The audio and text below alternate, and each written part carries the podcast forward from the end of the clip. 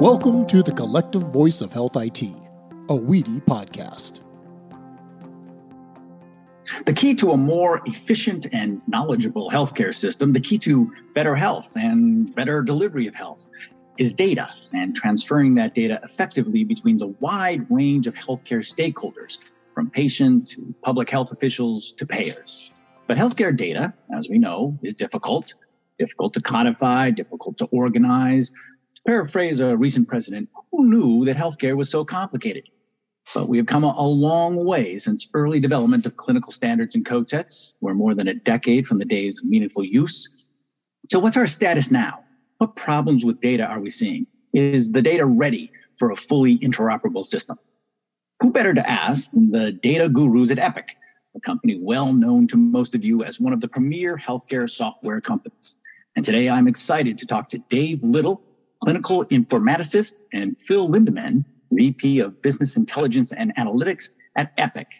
Epic serves 2,600 hospitals across the country, 410,000 physicians, who in turn provide healthcare services to nearly 300 million patients worldwide. And Epic sees 11 million patient records exchanged daily through its software. And here's a little known fact on its Compass company campus in Verona, Wisconsin, Epic also has a fully functioning farm with uh, cows and sheep and, and everything.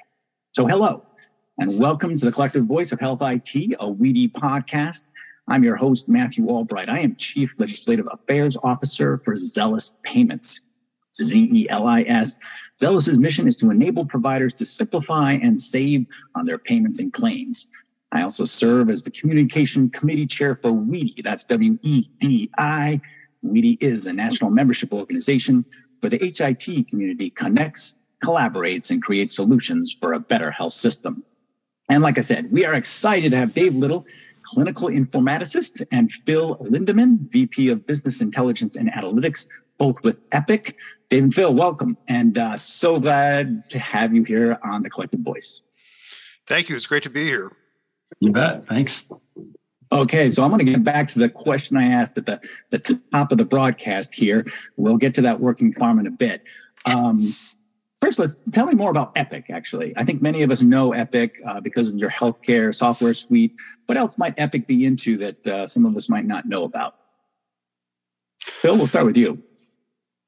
Yeah, certainly. So, you know, I think classically you you might think Epic and you think EHR, you think what my doctor is using um, in the hospital, in the clinic, and and I think increasingly, uh, you know, organizations are looking at Epic as a much larger ecosystem. So I think uh, a lot of the things that we're interested now at Epic that we're seeing sort of grow around the the traditional health system are things like research um, that we do uh, a significant amount of uh, helping our sites enroll patients in research and actually deploy clinical trials uh, also conduct observational studies with a tool called Cosmos which i think we'll have some time for later um, but that's been been a big area of focus for me is sort of this category that we call advancing medicine. So it is, is obviously your classic research, but it's also uh, being able to onboard genomic information and diagnostic labs into this ecosystem. So all of these things are sort of feeding into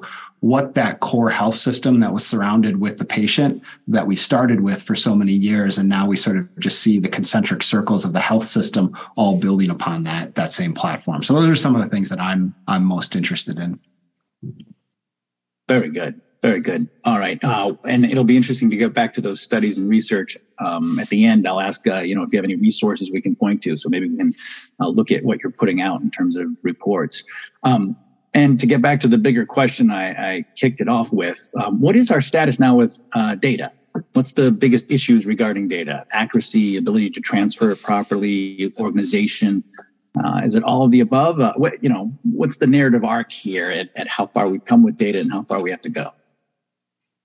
Yeah, I think I think I'll split that into two components, and maybe you know Dave can talk about one from the patient provider relationship, and we'll call that interoperability, which is how does data move for care, uh, and then there's sort of the data portability, which uh, I look at more from a research perspective of how do we bring data together uh, in order to use it to derive insights. So I think there there's different functions for the data, but they have underlying properties and qualities as far as um, you know what the rules are for quality and, and semantic meaning and things like that. But I don't know, Dave, you want to sort of talk about the the current state of uh, interoperability from a physician's point of view? Sure. The um, yeah, the interoperability from the physician's view takes a number of levels. Certainly, that interoperability of data for clinical care is incredibly important. If I'm in a hospital in one side of town and my doctor is at a hospital at the other side of town, I can see, you know, different records from different hospitals and different care settings, which really helps integrate the information that the that the physician needs. Um, at the same time, we have seen great strides in data being accessible to the patients themselves uh, through our core application called MyChart. Uh, using MyChart, patients can get to their data from their home computer, their phone, their tablet, anytime, any place. Uh, their healthcare data is accessible, and the MyChart application and the MyChart concept is being expanded in other ways as well. We have MyChart bedside that hospital patients can use to contact their nurses if they have questions. Uh, we have a product called Care Companion, which is more of a two way interactive version of MyChart that not only lets me go get the information, but also can push information out to me a reminder to take my medication, uh, a reminder, hey, you haven't logged your steps in the past five days, or, or you know, don't forget to uh, input your blood pressure readings every week. Uh, a more interactive piece, and and the uh, the third thing I'll I'll point out about MyChart is the accessibility to other family members. So if you are a uh, an adult and you're caring for your elderly patients, and you're trying to get them to their appointments or keep track of their their tests and their results and their medications, uh, MyChart can be accessible to the proxy to uh, to help in that process as well. Very good, Dave. I like that idea of uh, of sharing with the, the medical information with the proxy, especially in the hospital. For those of us who've spent you know lots of times with children or parents or siblings. Um, we've got a lot of pieces of paper and we pass that piece of paper to the next person that takes the watch. And so it's great to have that all in one place. On, on that note, Dave, uh, we've had a lot of conversations on this program about um, you know, there's this certainly the sense of let's free the data, let's get it into the patient's hands. But there have been voices out there who are a little concerned about what happens when it gets into the patient's hands, right? I, I, I look at what my doctor said I have and I get online and I type a few uh, words in and I'm reading my own symptoms and suddenly I'm getting to an online pharmacy and I'm ordering up a hundred dollars. What, what's, what's your feel or maybe what's Epic's philosophy on that idea of putting more information into patients' hands? That's a great question because it is definitely what I would call a mixed blessing. It brings a lot of opportunity to patients. It brings a lot of opportunity to uh, to physicians to facilitate the communication process. It also brings a lot of challenges. Um, you know, the, the, the biggest challenge would be situations where the patient gets their hands on the data before the physician has seen it. Um, you know, you order a test on Tuesday, the results come back on Wednesday.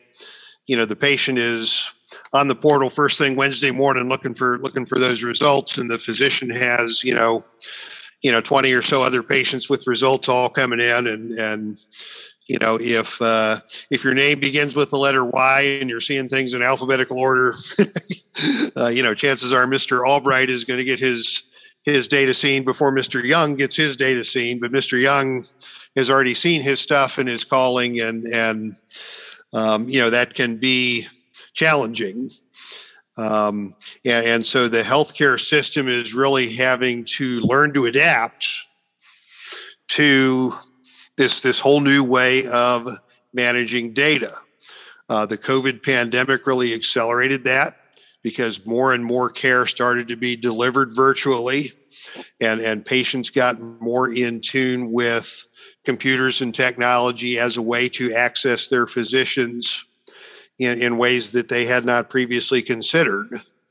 Um, together with new regulatory requirements saying that the healthcare providers are now legally obligated to provide this information uh, to to their patients, and so it really has uh, set in motion a dramatic change in the whole workflow and the whole way that communication takes place between doctors and physicians and hospitals and labs and you know places that run tests and, and send test results and so, and so I imagine, Dave, that Epic's kind of thinking about that from a workflow perspective as well. Like, what, what do, sure. is there a way we can filter, not filter, but get that information in the doctor's hands before the patients? Is that something that Epic's trying to think through?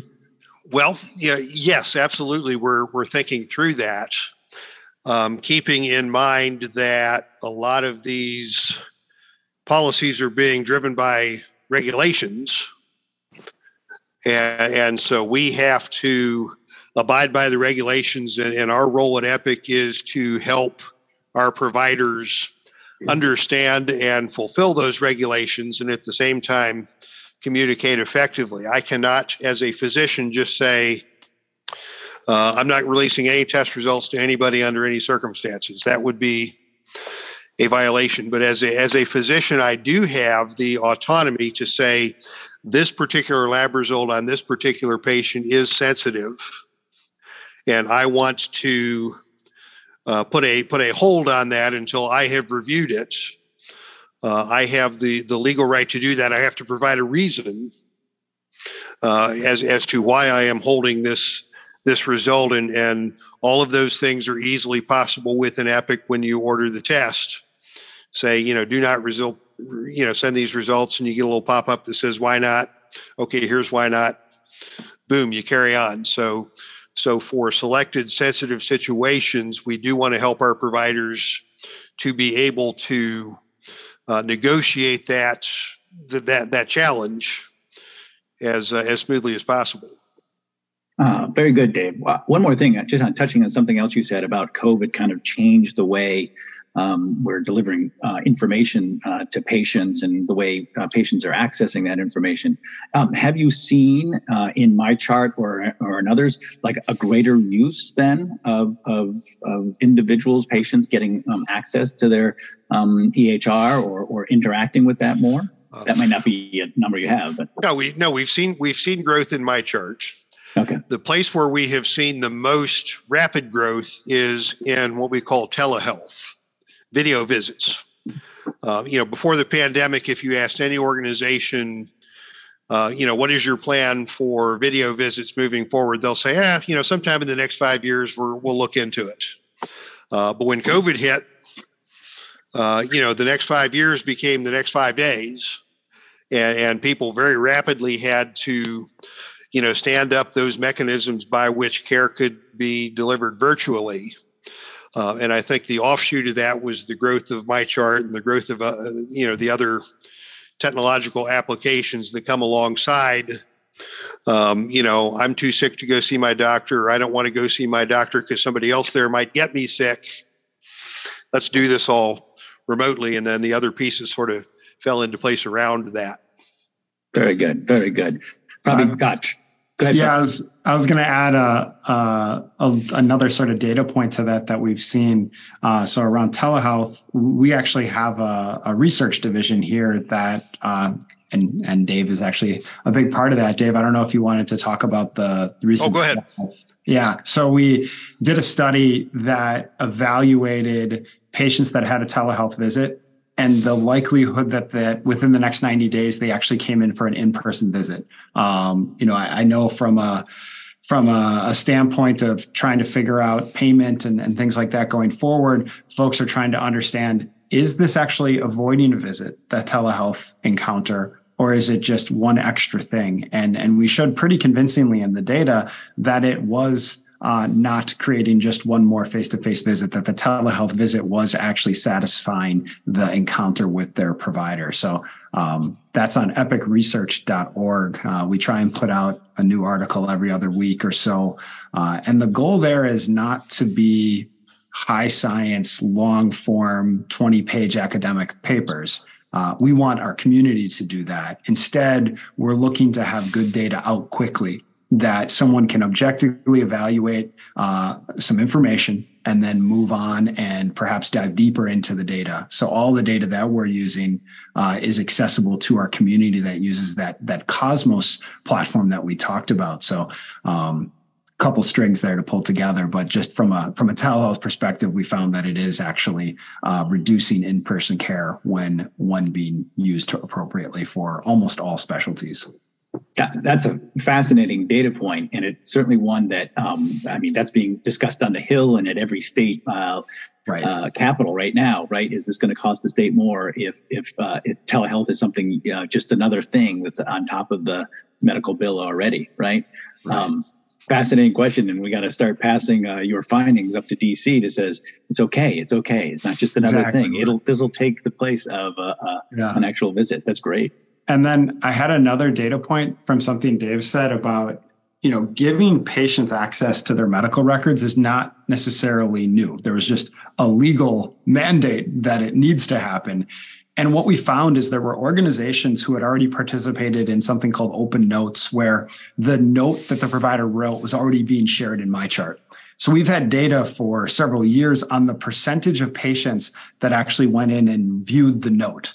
So it was X percent. Now, with the mandate, obviously more notes are being pushed out to patients, but we found the same percentage of patients still view their notes which is kind of interesting. I mean, statistically, it makes sense, but you know, there, there's sort of this threshold of patients that are willing to even go say, "I'm interested in reading this note," even though now everyone in the in the community is doing it. So that'll be released in a, a report we're preparing for for next month uh, as a as a little bit of a insight nugget. So, so I love that. That that is a that's a great nugget. And you know, so philosophically speaking, um, and we've had lots of talk on this uh, on this program about how COVID has changed lots of things with medicine, and we got the new digital generation. You know, my kids, fourteen and fifteen, that want things to come to them, so the healthcare is right. going to come to them. But ultimately, are we still like got that American viewpoint of our healthcare where we're not going to check it out, check out the app like we do the games we play and our fitness apps. Um, uh, is there going to be uh, um, once this data is freed, are, are, are patients going to take responsibility for their health care as some policymakers would say with the transparency and with the pricing and with all the clinical data at their feet? Uh, yeah. Do you think that's going to happen? do, do, we, do we think patients are going to get more engaged in their health? Exactly. Yeah, I, I mean, did you see that there was a Canadian study that came out in the last week or two that read kind of ridiculous? It said patients who skip their COVID vaccine are more likely to get into a car accident. and and sure, the you know the correlation was there, and and they kind of you know poked fun at it, but they were essentially surmising that the people who skipped the vaccine were also engaging in these other types of activities that could get them into a car accident which was yes. you know there, there's a lot to unpack there but um, we found in our data as well that patients who were admitted to the hospital with covid but were mm. active MyChart users went home earlier and this was oh. across races it was across socioeconomic continuums the, the pattern stayed true now obviously having MyChart in their pocket didn't make them go home from the hospital earlier but we were thinking could this be an indication of how engaged they are in their own health? And that's why they were able to go home earlier. So the, i think it is going to bring up these these questions that we're going to need to ask of you know if if they are engaged in their health more what is the the outcome? What outcome does that equate to? And is it enough that people will actually change their behavior to say oh look at that. I could i could just be more engaged and it would actually make me healthier that's fascinating, actually. We usually talk about in terms of consumers, and and we as consumers, depending on how much we're paying for our health, we might get more actively involved in that app. But you bring up a great point. If we see an article every day that instead of saying two coffees a day or a glass of red wine a day is going to make you healthier, glancing at your yeah. health app once a day is going to make you healthier. I love yeah, check your labs every day. So, Phil, probably another one for you. I've uh, I've read in Epic's notes that 100% of Epic customers are interoperable. So, first, maybe can you untangle that for us and tell us what that means? And then, what do you think can be done from a standards perspective, or if, if there's anything that needs to be done uh, to support data interoperability? Yeah. So, what that means from 100% of Epic organizations are interoperable, it's more of I think that's really highlighting the the relationship that we had with organizations as they installed Epic. We basically ensured that every site that went live with Epic had the tools for interoperability so that they could interoperate with obviously other Epic sites, but anyone else who was meeting the interoperability standards. So of those 100%, um, I believe something like 50% of our exchanges. So let's say you're at a hospital in North Dakota. Um, you know, they're moving charts back and forth with other community members in the United States or even the world. Uh, about 50% are to non Epic sites. So I think that it's often said, oh, yes, Epic can talk to Epic, of course, um, which you know, I think is not necessarily an of course. I, I, think it would be interesting to know can every other vendor interoperate with every one of their other institutions running their software? Um, but we basically said there's a standard that has to be met here. And part of going live with Epic was let's make sure you've got the tools to be successful from an interoperability standpoint. So that was more of, you know, a, a success of us working together with the organizations from an install point of view but we're also very active from a standards creation point of view. And you know there's there is the tendency to say oh we just need one more standard. That other one didn't work. Let's make another one. You know you've heard this before. Um, so i think we were we were true believers in in getting consensus on let's decide on how we are going to move information around and make sure it is standardized and then build on it. And there's going to be hard work involved, right? I, I, think there is no magic, sprinkle some dust on it and the pipes get built and, and everything goes. Hard work is required to create this connectivity. Um, but without that, you also need the standards to, and basically continue to work at it, continue to expand them, uh, and have good governance around people using them. Dave, I don't know if you've got anything from sort of the front line of, of experiencing bringing that data into the actual medical record, um, but that's that's my experience. Yeah, and, and it makes all the difference um, from from the standpoint of you know being in an emergency department in one place when your records are someplace else and and the ability to have access to those from a clinical standpoint the doctors will tell you you know somebody comes into the emergency room with chest pain and they were in the emergency room across town a month ago and and let's compare the EKGs and see if there's a, if there's a significant change that would impact the course of care, you know, that used to take an hour. You know, in the in the paper days, I remember, you know, being on call in the emergency room and and you know calling the hospital across town. Please, can you fax me this? Well, we got to have a signature from the patient, and you know, oh, let's go get the, you know, please quit clutching your chest long enough to sign this paper for us so that we can you know, fax it out and get your old EKG. And that was an hour and now it's seconds. Yeah, right.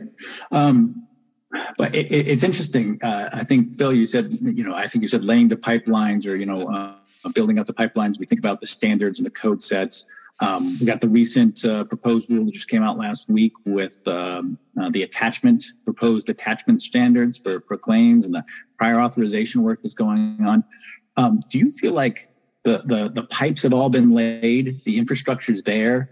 We've got all the standards we need. Now we just got to figure out how to make it work and, and pull together.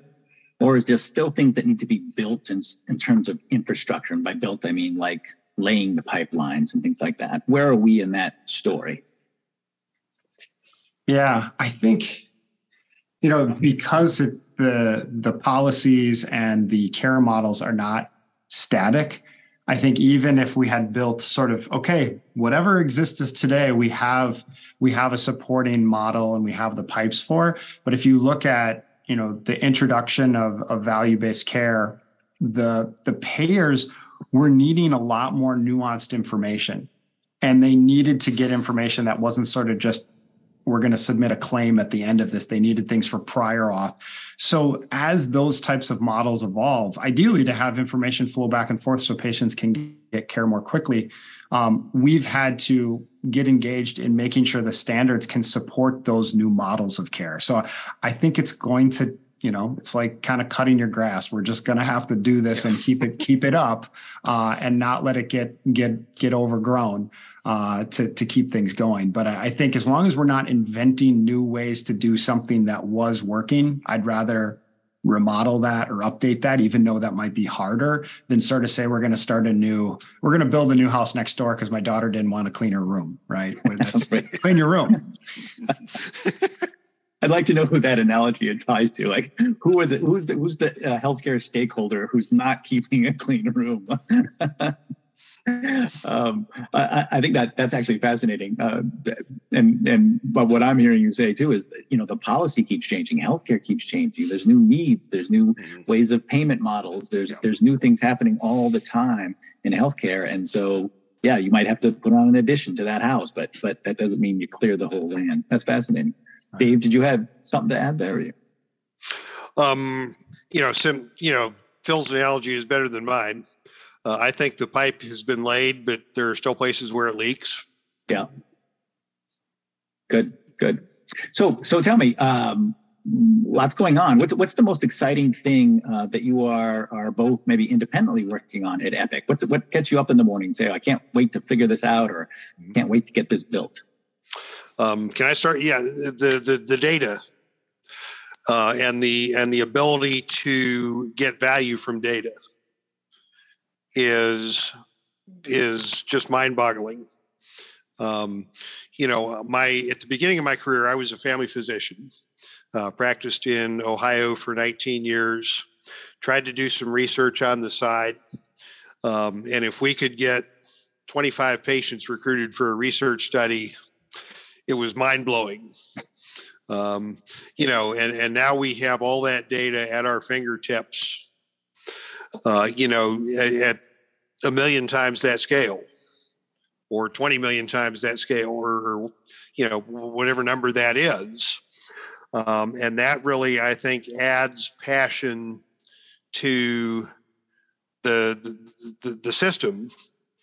Uh, you know that for years we've been trying to learn how to do EHRs and capture all this data and write notes and type and do you know do new things and now we're at the point where the data can do things for us um, in terms of uh, and, I'll and I'll cite two examples. Uh, one example was the uh, the Epic research study on fentanyl testing in emergency departments uh, that uh, was proposed to us by the University of Maryland. They figured out that, that fentanyl testing wasn't taking place as frequently as it needed to in emergency departments. They came to Epic with that question, and we validated that question and said, yes, this is very true. We need to rethink the way that fentanyl testing is performed so that it becomes more a part of the standard workflow based upon what we see in the data. And so now all this data that we're collecting and these standards and all of these you know weedy things that we've been talking about actually make a difference in the healthcare process. Um, at Epic, we're also uh, not only doing that at scale through Cosmos, but we're also beginning to do things to personalize that with a couple of new apps that, that Phil is going to talk about. One is called Best Care for My Patient, and the other is called Lookalikes. So that if I see something weird happening with a patient that I'm taking care of, I can ask Epic, hey, you've got 167 million other patients. Is there anybody in that data set that has has been in this situation before that that we can learn from? Or, you know, I've got this patient who's got high blood pressure and I want to know which medication is best. What does the data tell us about the effectiveness of all these medication choices and and to you know not only be able to look at that at the huge population level but to, to cone that down into an individual patient encounter. Phil, I've probably stolen half your thunder there. So, oh no, keep going. Let You're me, uh, let me throw it over to Phil to talk about you know best care for my patient and the uh, lookalikes uh, applications that we're that we're developing.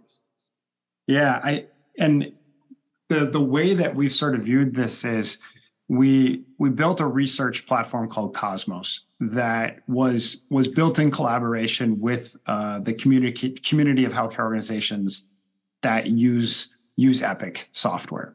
Uh, and today there's about 170 million de-identified unique patient records in that. And so we at this point believe it's the largest EHR based data source in the US, possibly the world. Um, and it's one of the things that's really unique about it is it's representative of the US population. It looks like the US. And, and that's because if you look at the community that uses Epic, they're all over the country. You're going to see them in a critical access hospital up north where I'm from.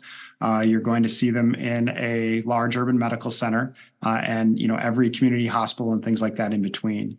So that is the data that is flowing into this Cosmos platform. So when a physician can then leverage that data set, we are going to get closer to a population that looks like, like the patient in the exam room. And you can only do that when you have data that comes from all of those different locations and can bring it together. And then the the other thing that's this is kind of a an, a uh, not known possibly that no matter where you go actually in the world, when you peel back the covers on Epic, it's the exact same database all of the columns and the tables and things like that are identical uh, around the world. And, and certainly some are shut off in some countries and things like that. But what it means is that the allergies field, the doctor field, the medication field, they're the same everywhere.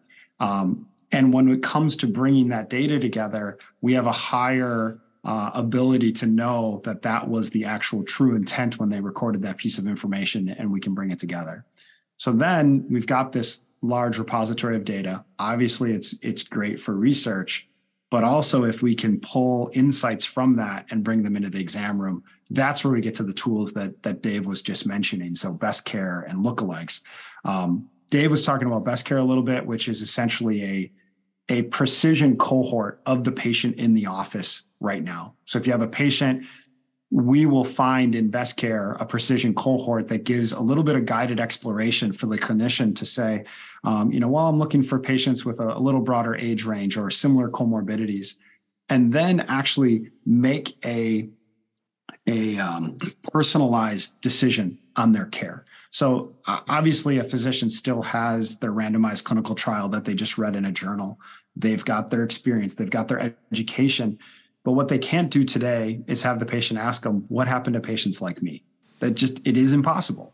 Um, and as a patient, I want that ability, right? I, I'm going to go to the doctor that can answer that question for me or at least guide me on it. So that was the goal of best care is, is give that sort of large population level view of patients like the one in front of them.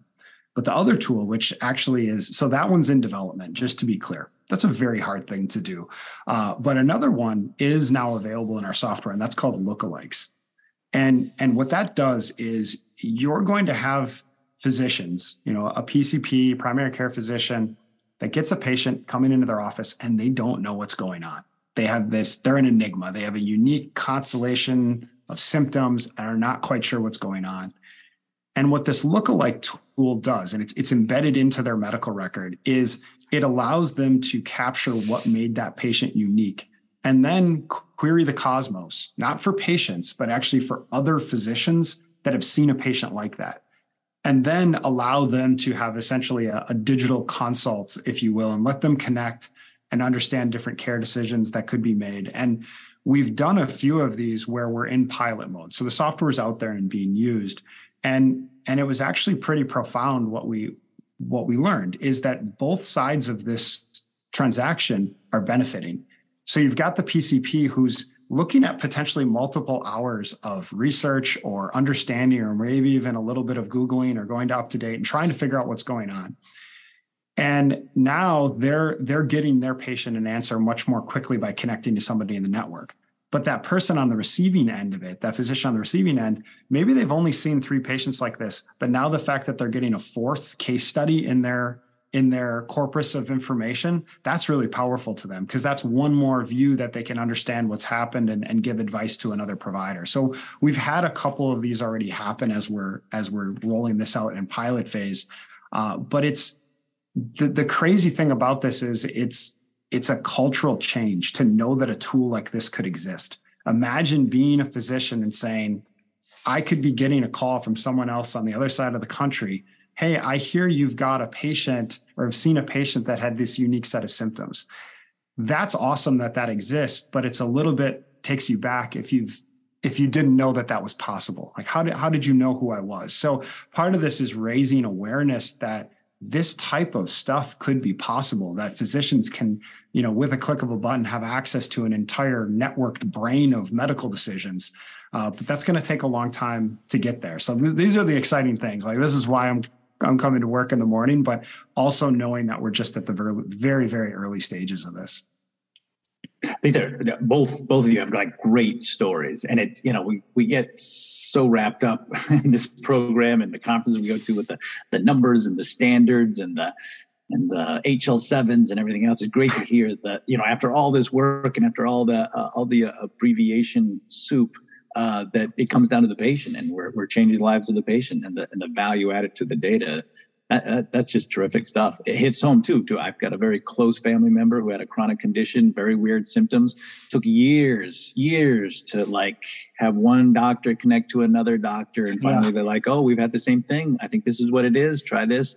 In the meantime, they poked and prodded her and fed her with all sorts of drugs till they figured out, you know, it's not that system, right? So I, that hits home that, that, that you can instantaneously share, uh, share care. That's terrific.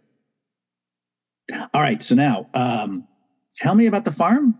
Okay, is it this is Wisconsin, right? So you've got a, a, farm in the middle of your campus. You, you take a lunch break, you go out and you, you pet the cows, and it makes you. What's the what's what's the what's the modus operandi yeah. for that? What's, I mean, I think you you got to go back to the like the origin story of where we're just outside of Madison, Wisconsin, and we're in what was farmland. So Verona, like their nickname is even hometown USA. It's your classic kind of Main Street thing. And uh, Judy, the, the founder and CEO, and President Carl, they had been looking for land. We were going to move outside of, of uh, Madison.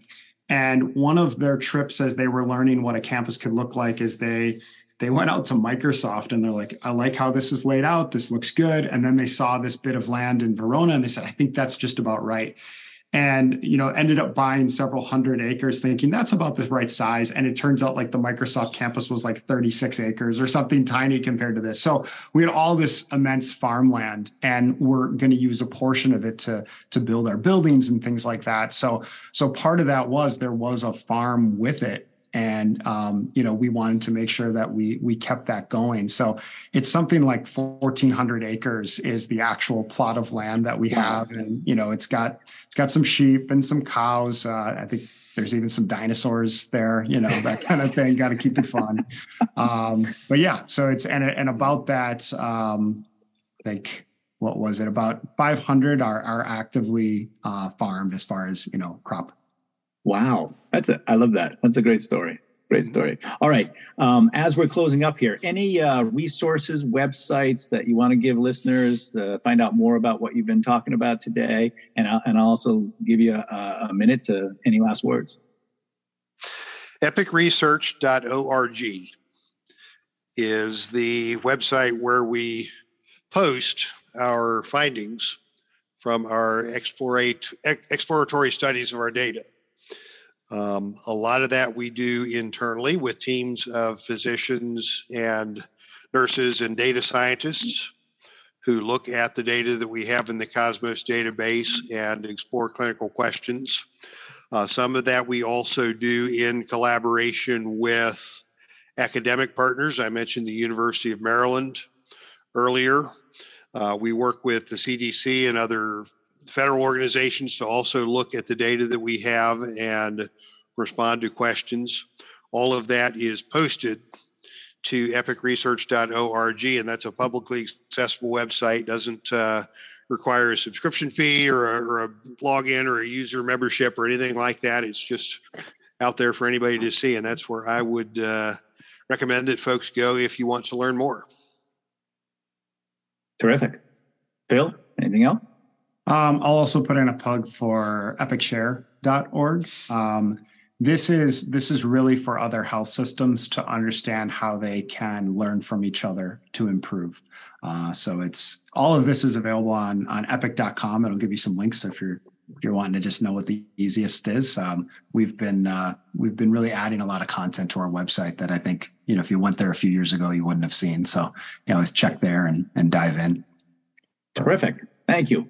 Great discussion today with Dave Little, clinical informaticist, and Phil Lindemann, VP of Business Intelligence and Analytics at Epic. And this has been the collective voice of Health IT, a WEDI podcast, where the health information technology community connects, collaborates, and creates solutions for a better health system. You can find this episode and many more on our website, wedi.org. Thank you all for joining us and be safe.